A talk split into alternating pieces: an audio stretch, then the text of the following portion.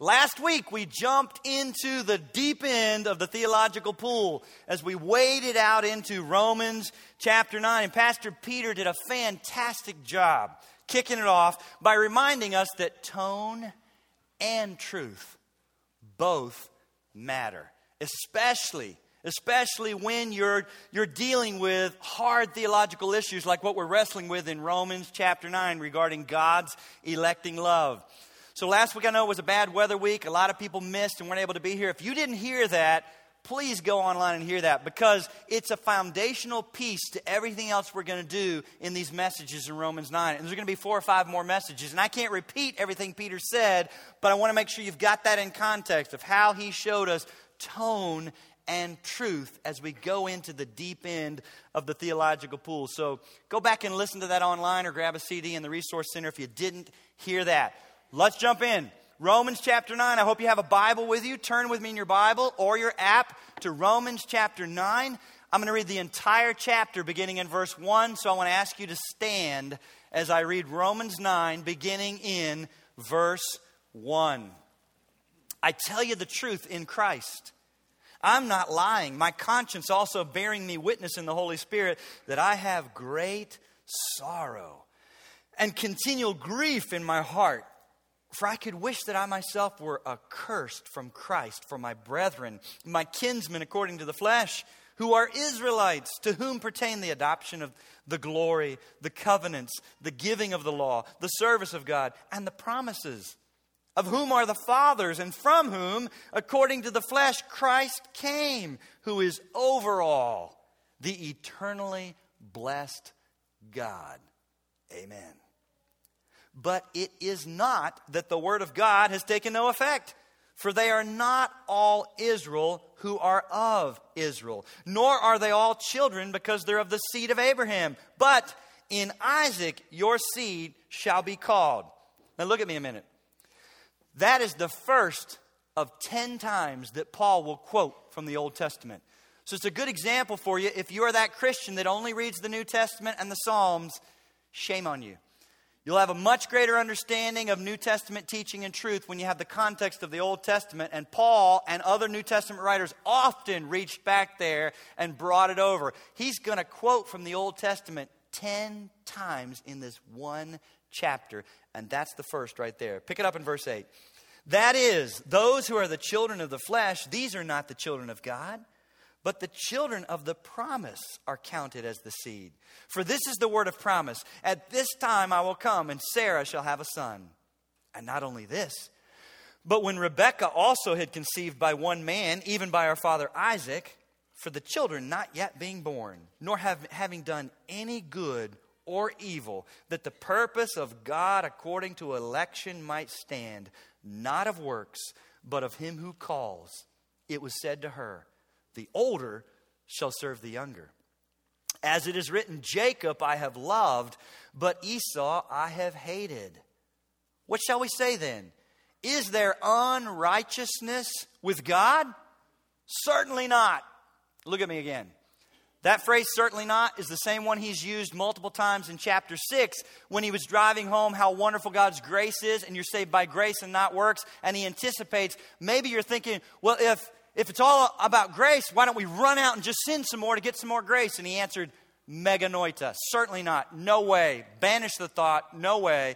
Same phrase here, meganoita. It's the strongest Greek term for you're not thinking the right way, no. Is there unrighteousness with God? Certainly not. For he says to Moses, I will have mercy on whomever I will have mercy, and I will have compassion on whomever I will have compassion. So then it is not of him who wills or of him who runs, but of God who shows. Say it. Mercy. Say it again. Mercy. Say it like you mean it. Mercy. But of God who shows mercy. For the scripture says to Pharaoh, even for this same purpose, I've raised you up that I might show my power in you and that my name might be declared in all the earth.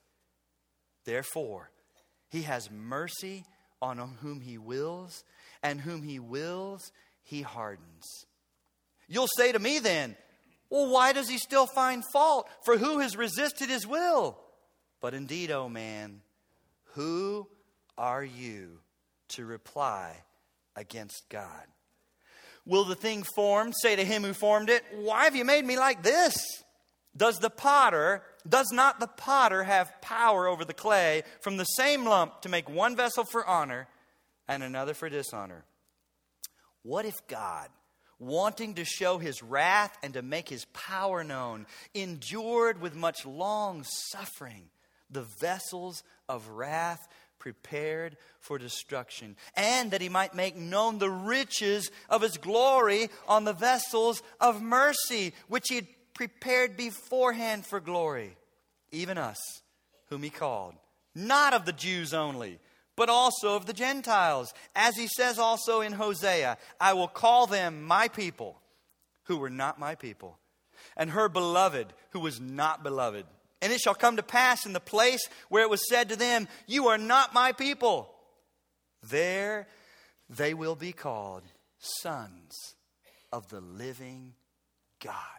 Isaiah also cries out concerning Israel, though the number of the children of Israel be as the sand of the sea, the remnant will be saved.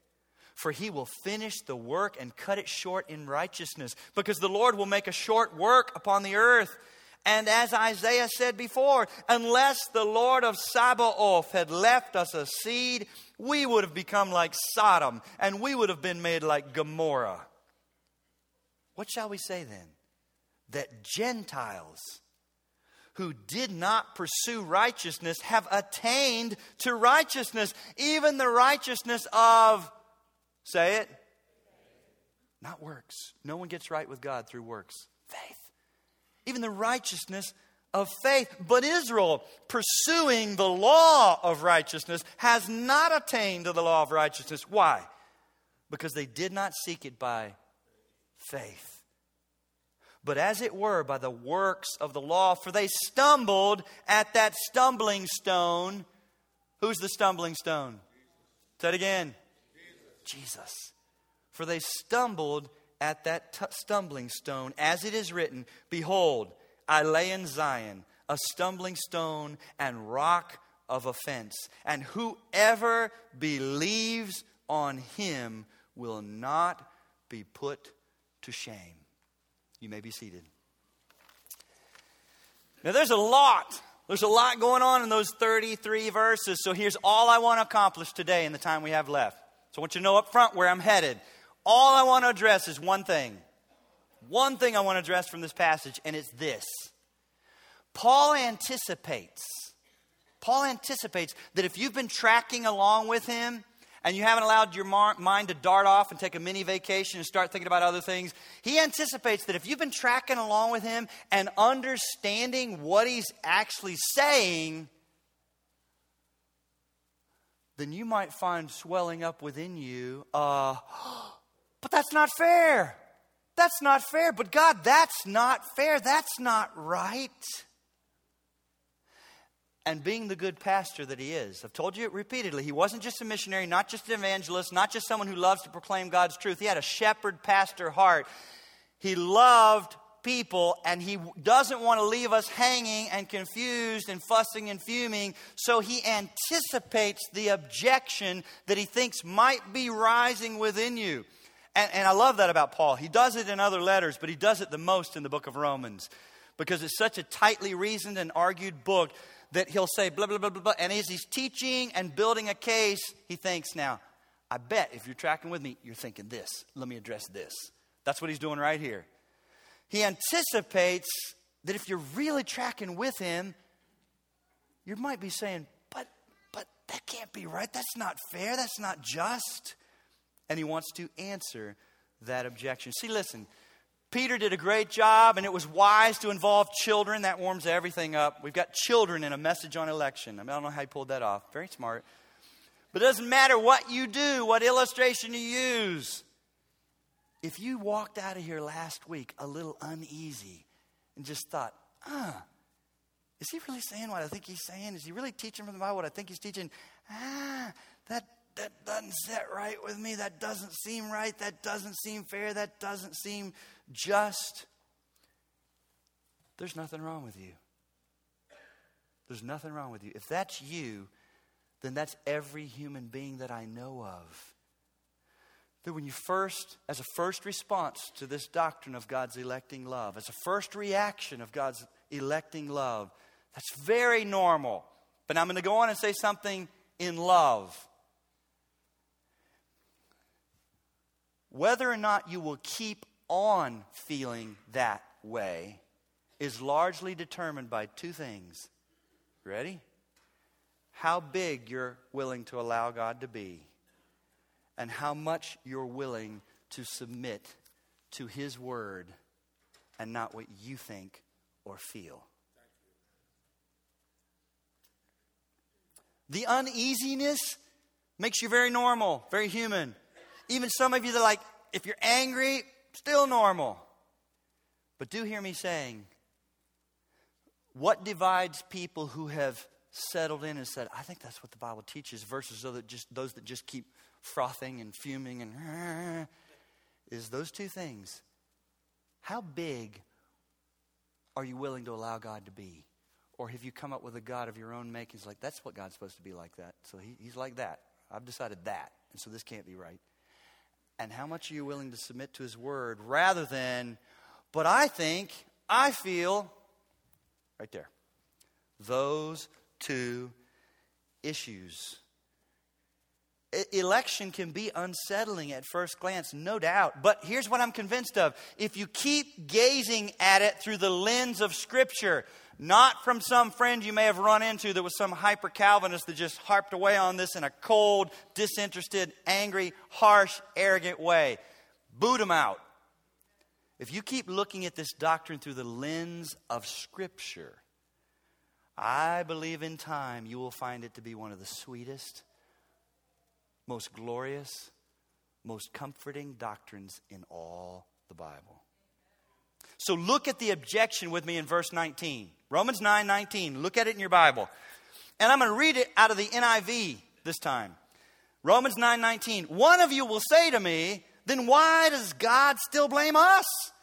For who can resist His will? In other words, Paul anticipates what you might be thinking. Hey, if God is sovereign, absolutely sovereign, don't blame me for my choices because I don't really have any. But that's not the biblical doctrine of election. That's fatalism. The Bible doesn't teach fatalism. It doesn't teach that we're robots. The Bible actually teaches the doctrine of God's electing love and the doctrine of man's responsibility to make free choices to either reject or receive the free offer of salvation. And if you're sitting there saying, but both can't be true, Brad. Both are true in God's word. And so here's what you have to do. I've said this to you before as a church family. I want us to be that church. Wherever you land on the doctrine of election, wherever you land, I want you to know this. I hope you'd be encouraged that you're in a church family that refuses to ignore any part of Scripture and chooses to try to stand in the biblical tension of holding on to all biblical truth and not just picking and choosing. There's a way to relieve this tension. There are people that just run around and they just want to quote all the sovereignty of God verses, and they're hyper over it, and they ignore all the whosoever will may come, but as many as received Christ, here we go, come unto me. They push all that aside and they just harp on this. And there's other people that want to ignore all the sovereignty of God verses and just emphasize this. You're sitting right now in a church where we say we're going to hold on to all the biblical truth and stand in the middle tension of both and say, yes, God, this is what you've revealed. We're going to preach it and teach it and live it and submit to it and try to understand it best as we can as you've presented it, not what makes sense fully to us. I know it's mind-boggling, but it's biblical to hold on to both. And so let me put my finger on some of you in love. I'm just tapping you. It's not an ugly poke. Just here I am, finger on your shoulder. If you're that man or woman who goes through life thinking that you're going to think your way with human logic and reason all the way through all there is to know about God and salvation, you're going to be one frustrated man or woman. Don't hear what I didn't just say. Oh, Christianity makes no sense. We don't think. We don't have a brain. It's just a leap of faith. I have no idea. No. We think. And we have much to think about. But even as you think your way through what we have, it's never fully all we wish we had. And you're left bowing at the edges of some mystery. Not, I have no idea, but I don't have everything I wish. I still have some questions. Welcome to humanity. I still have some questions. Me too. But my question should never cause me to reject what he is saying because I still have some questions. I want to be that man who submits to God's word. Because if you don't get here, you've only got two options. You either fall into the ditch of being a very frustrated, agitated Christian most of your life because you think you have to logically figure everything out and chart it and diagram it. Until you do, you're just not satisfied, not at peace, not at ease, not. Or you throw yourself into the ditch of eliminating some verses and just saying, well, I don't believe that. What about that? Oh, I don't believe that. What about that? Oh, I don't believe that either. What else don't you believe? When you start saying, there it is, that's what it says, but I don't believe that, then why not go back to Genesis and say, I don't believe creation either. I don't believe in the virgin birth. I don't believe in the deity. Oh, he's fully man and fully God. Yeah, I get that. No, you don't. Jesus was fully man, fully God. You got that all figured out? Trinity. Every illustration we come up, here's the apple, the skin, the core. It all breaks down at some point. Trinity. Virgin birth. Deity of Christ. Fully man, fully God. God's electing love, and man and women make free choices to reject or receive the gospel. Okay? There ought to be a hole in the side of your head if you're very biblical. All right? If it's all sealed up, you haven't reached the right point yet.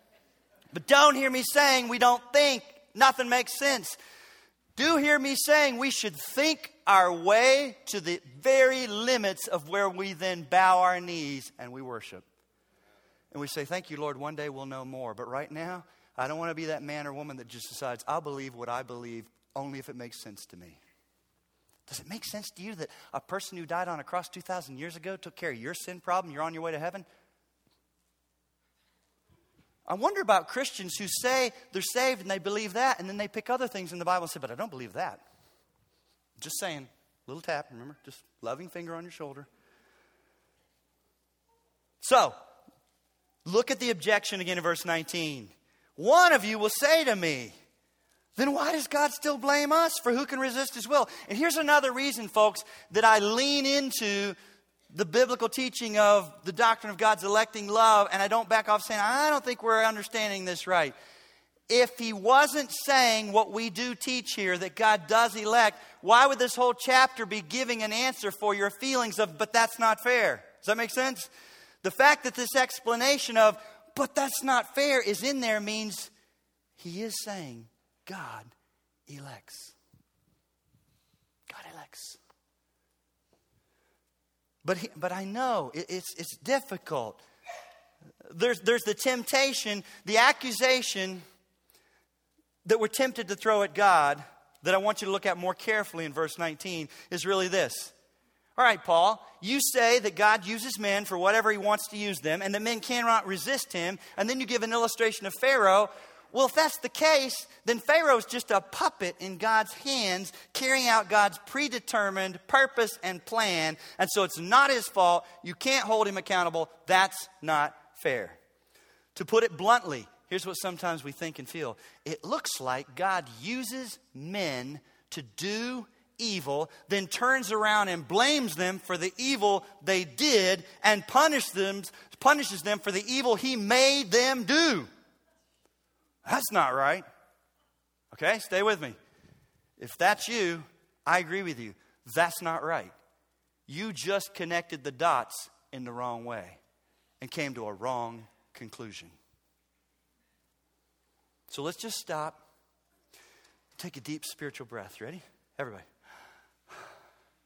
You can get kind of worked up with this, right? Like, eh. And I think I know why. You know, when I've said to people, what about the virgin birth? What about Trinity? What about deity? Here's what makes this different. They would admit, I don't fully understand that or that or that, but I believe it. This is related to the eternity of people we know and love. It's personal. It's the stakes seem higher. And so you're just kind of like, but not that. So let's just take a breath. And I want you to see how Paul, inspired by the Holy Spirit, answers the objection that he knows you're probably going to start feeling if you didn't check out and take a mental vacation. And what you see in Romans 9 is that Paul brings three arguments to the table to help us wrestle through this sense of, well, I understand God is sovereign, but that's not fair. Ready? Number one, first argument he brings to the table is, do you really think that you're qualified to judge God? Look at it in verse 20. That's basically what he's saying. Verse 20, but indeed, O man, who are you to reply against God? Will the thing formed say to him who formed it, why have you made me like this? The NIV says, but who are you, O man, to talk back to God? In other words, as you get ready to judge and criticize God about anything he does, what are your credentials for doing so? What are your credentials? I mean, you're going to judge. See, but here's the problem. We live in a day that is just ripe with fill out a comment card, do a survey, tell us what you think, tell us how we're doing. It was on the phone. I'm waiting to pay my bill with Verizon. It's like, are you willing to take a 1-minute survey? Basically, 1-minute survey is like, how'd we do? Did you like the person? Not, did they solve your problem? And we bring that mentality with us even to God, thinking it's my job to tell him how he's doing and to criticize and to give input and say, whoa, I know, huh? Let me fill in some blanks for you. That right there, you're missing it all together.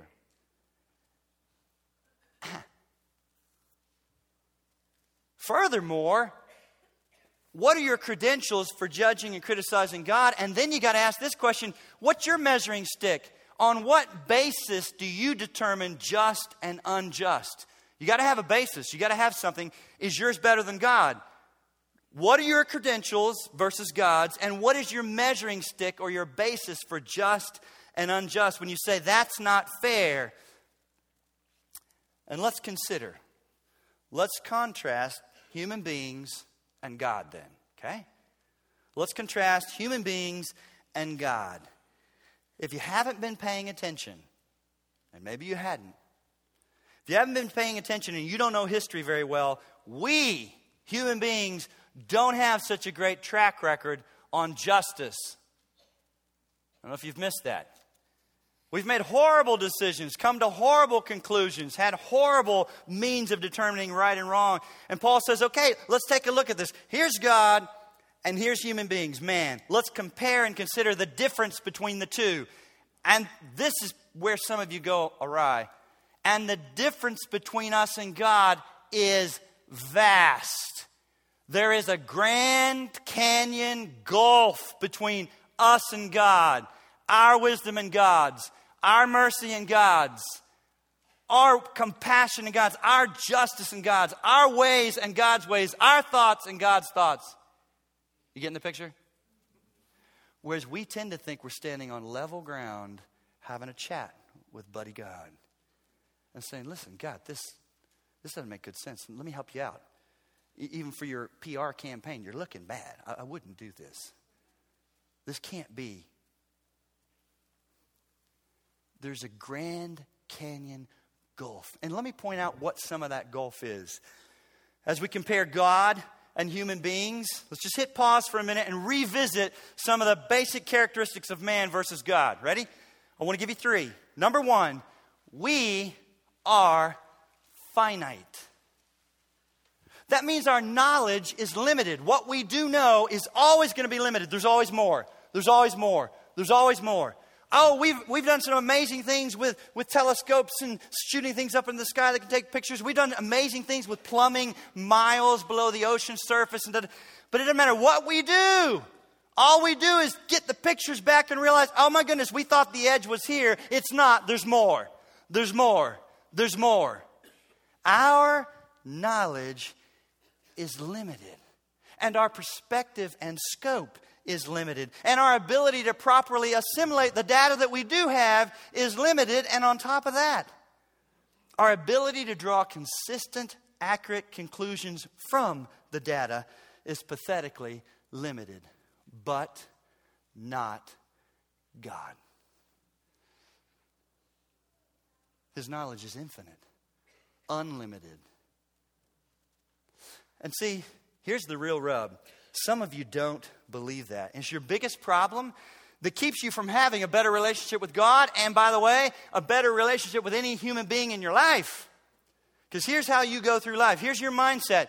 If I think it, it must be right. And you are so much fun to be married to live with, to work with, to play with, to go to church with. Not. Right? Well, man, it just makes perfect sense to me. Duh. If I think it, it must be right. What's behind that? What's the big sin that drives that mentality? Thank you. So we're finite. You got to remember, folks, everything you're ever thinking, you're thinking through a flawed, finite mind. So we're finite. But let me push it a little further. Not only are we finite, we are frail. We're finite. We're frail. R.C. Sproul has an illustration I love. He says, life for human beings is lived between two hospitals. That puts things in perspective, doesn't it? I mean, you may have had a bathtub, home birth, but normally hospital. Even then, you show up very helpless, whether it's bathtub or hospital. You need someone to pick you up, wipe you off, feed you, clean you, help you. And even as we live longer and longer because of medicine and healthcare, etc., it still usually ends with someone needing to help you do almost everything. And it's a reminder, we are frail despite some of the great moments in the middle. God is not. Isaiah chapter 40 tells us. Isaiah chapter 40 points to some pretty sad things and says, that's you. Remember what he points to? Grass that withers and flowers that fade in the summer heat. That's you. And yet God in his strength is unlimited, almighty. We're finite, we're frail, but we're not done. We're finite, we're frail. And on top of that, despite all our clever logic and all our wisdom and all our degrees, we're incredibly foolish. So you got three F's there for your condition. Finite, frail, foolish. The record shows that throughout the course of history, we are incredibly foolish despite our logic and all that we think. It's mankind, folks, in all his wisdom and logic and amazing breakthroughs that has left a trail of atrocious blunders as we stumble from one bad decision to the next, like blind men and women falling in and out of ditches. It's the wisdom of mankind and their logic and all their research that would bring us to a day that would say, oh, people aren't boys and girls when they're born. We got to wait for them to decide what they are. Despite the plumbing that's hanging right there or right there. I don't know if he's a boy or a girl. Don't start calling him Bob. He may be Betty. He gets to decide whether he's Bob or Betty. Are you kidding me?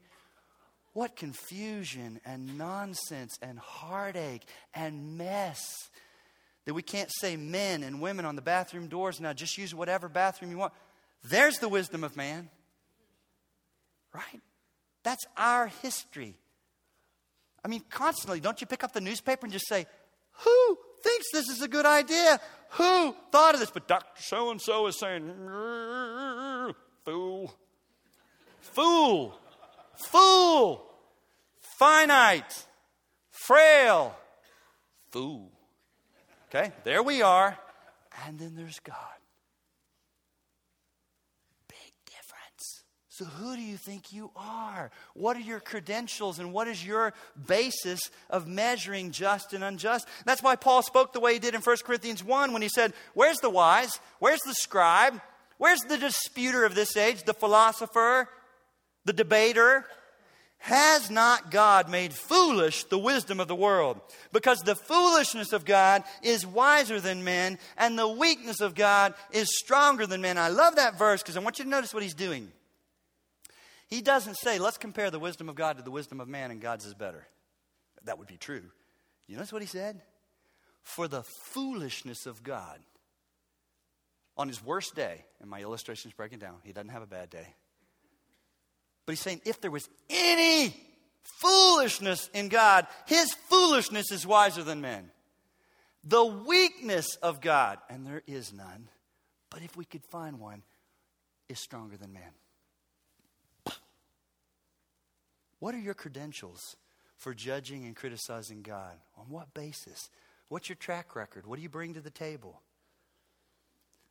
See, if it wasn't such a serious blunder, and it is a serious blunder, it would almost be comical, folks.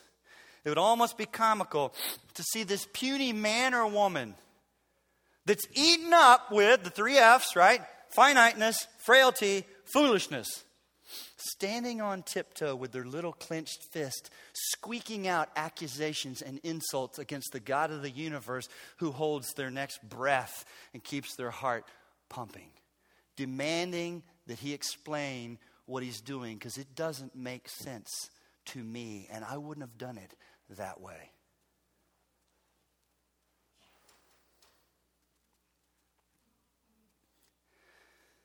But let me say this in love. If that's you here this morning, you are the tiptoe, clenched fist squeaker. We probably got some squeakers here. That's still your posture. You've come to Christ, but there's a lot of things about this, including this. You're just like, squeak, squeak, squeak, squeak, squeak. It's like, ah. I got some good news for you. You're not the first. You will not be the last. You will not win. And God still loves you anyway, squeaker. That's really good news. I mean, why he doesn't just, you're just a greasy spot in your living room, your driveway, your kitchen, your workplace. What a good God, right? We struggle on a human level. When my children begin to squeak loudly in my face in those double-digit teen years, I just want to snuff them out. I'm just proud of myself. They all still have heads connected to their shoulders, and DSS never had to be called. It's like, I want to take your head off and let you carry it back to your bedroom as you do what I said do. That's on a human level. Imagine. Don't ever question if God is loving. The fact that you're still alive, it proves he's loving and he's merciful. If you are squeaking on tiptoe with little clenched fist, you're not the first. You won't be the last. You will not win. And God loves you anyway. So thank you, God. What a God.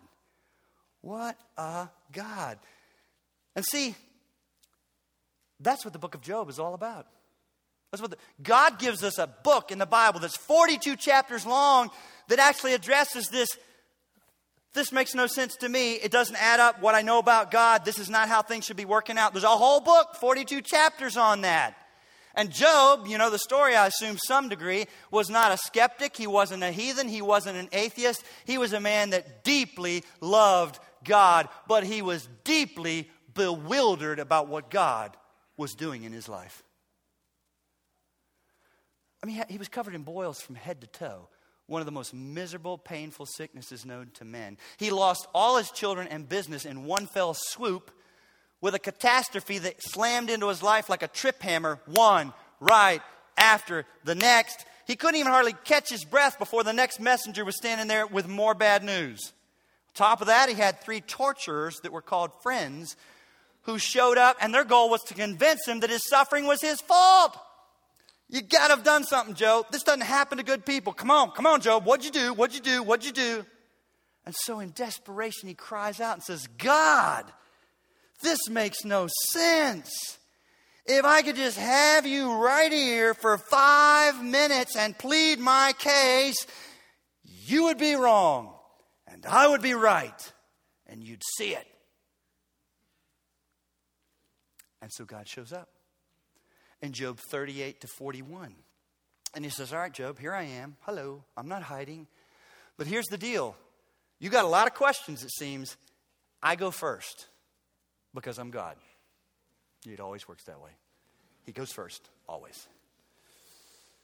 And he says, where were you when I laid the foundations of the earth?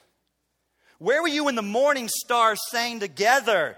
And I flung the heavens and the galaxies into space with just a word. Let it be, let it be, let it be. And boom, boom, boom, Boom. Do you know how all that happened? Do you have any idea? Well, let's go low. Can you enter in the secrets of the depths of the sea? And do you know how Leviathan plays and frolics in the deep? Do you understand how rain works and how lightning works? Do you know how to make icicles and thunderbolts?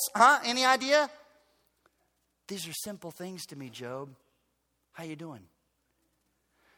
And he hung his head, but God wasn't finished. He says, let's go up again, Job. Let's talk about the stars. Let's go there. There's a billion of them. And I call them all by, say it, name. I call them all by name and keep them running in their course. Can you make Pleiades shine forth in the springtime? Can you make Orion stride across the winter sky? Always on time? Now, for the sake of time, I'm going to hit pause. There's more. He gives Job 74 questions about the universe. And in a sense, what he's saying is, Job, do you think you could do a better job running the universe? And the answer is no. Then who are you to question me about what I do in your life? And at that point, Job adjusts his attitude radically. In Job 42, 3 and 6, it says, surely I spoke of things I did not understand, things too wonderful for me to know. Therefore, I abhor myself and repent in dust and ashes. That is what some of you need to do regarding Romans 9. Saying, it doesn't fully make sense to me, but I'm not going to start to accuse God and assume he's wrong and impugn his character and draw conclusions and connect dots in ways that lead me to horrible. I'm going to bow the knee and worship, lay my hand over my mouth and say, I've spoken of things that are too wonderful for me. I'm finite, frail, and foolish. Who am I to think I'm going to fully understand everything God does? Let's bring it back to a human level again. Picture a mother and the child's convinced that mom loves me. No one loves me more than mom. She's proved it. She's got a track record of love. And yet that same mother holds that 4-year-old while some mean nurse drives an IV into her arm. And the child's just looking at mother like, what is up with you? Everything I thought about you is changing right now. And yet does mom not know something she doesn't know? This is much better than having your tonsils cut out with no anesthesia. Let me know how that goes for you. So if mom gives in, mom's not loving. But in this moment, the child thinks this is not love. This is not what I would do. But mom knows something child doesn't know. Could it be? Yeah, it is. That's us with God. He's not capricious. He's not a despot. He doesn't randomly just do terrible things to us. He knows more than we know. And he's good. And Paul lays down a second argument. So who are you to judge God? What are your credentials and what's your basis for just and unjust? Secondly, shouldn't God be allowed to have the same sovereignty that we ourselves exercise here in this life? Look at it in verse 21. Does not the potter have power over the clay from the same lump to make one vessel for honor and another for dishonor? In other words, he's saying, we decide what to do with what is ours. We decide what to do with what is ours. We make decisions about how we're going to use our stuff. And nobody questions us. But right now, I know what you might be thinking. But Brad, we're not clay. That might be okay to do with unfeeling clay, but human beings are people created in the image of God. And so God is obligated to treat us differently. Hang on. When you use the word obligated, I don't think you know what you're doing. News alert. Despite our self-esteem, man-centered, God owes it to us theology that's rampant today, God's not obligated to us in any way to do anything ever. In fact, I would back off on pushing obligation, because if he had an obligation, it would be to his justice that he's obligated to send us all rightfully to hell. But his mercy, in his mercy, he doesn't. In his mercy, he saves and redeems and rescues men and women from every tribe and tongue and language and people. I wouldn't go running around shouting obligation. We should fall to our knees and be amazed at the word mercy. Mercy. Anybody who's here and you're a Christian, you're an object of God's mercy. You didn't figure that out on your own. You didn't make a choice and you're smarter than everybody else. You're an object of God's mercy. And that's why we don't have time to look at them, but go back through Romans 9 with a highlighter or something. You'll find the word mercy or compassion 7 times in this chapter. 7 times. Mercy, compassion. But still somebody's probably saying, but Brad, it just doesn't seem fair. And so Paul gives a third argument. Number 3. Could it be that God has purposes that we just don't see or understand right now? And that's what he's saying in verses 22 to 26 when he says, what if God, choosing to show his wrath and make his power known, bore with great patience the objects of wrath prepared for destruction? And what if he did this to make the riches of his glory known to the objects of his mercy?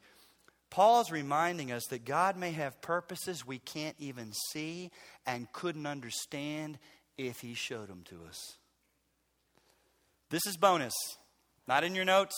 I'm going to have to go fast, so write it down. Write some verses down. Let's do a clinic on the ways of God. Ready? Little baby clinic on the ways of God. I'm going to go fast, but go look them up later, but I'm reading it from God's Word. Go right to Romans 11. We're going to get there soon, probably this year. Romans chapter 11, verse 30. That's soon. Romans chapter 11, verse 33 to 35. Oh, the depth of the riches, both of the wisdom and knowledge of God. How unsearchable are his judgments, and his ways past finding out. Why do we keep thinking, I ought to understand everything he does fully? His ways past finding out. Who has known the mind of the Lord? Who has become his counselor? Who has first given him, and it shall be repaid to him? Keep going right to 1 Corinthians chapter 13. 1 Corinthians 13 verse 12. 1 Corinthians 13, 12. For now we see in a mirror dimly, but then face to face. Now I know everything I want to know.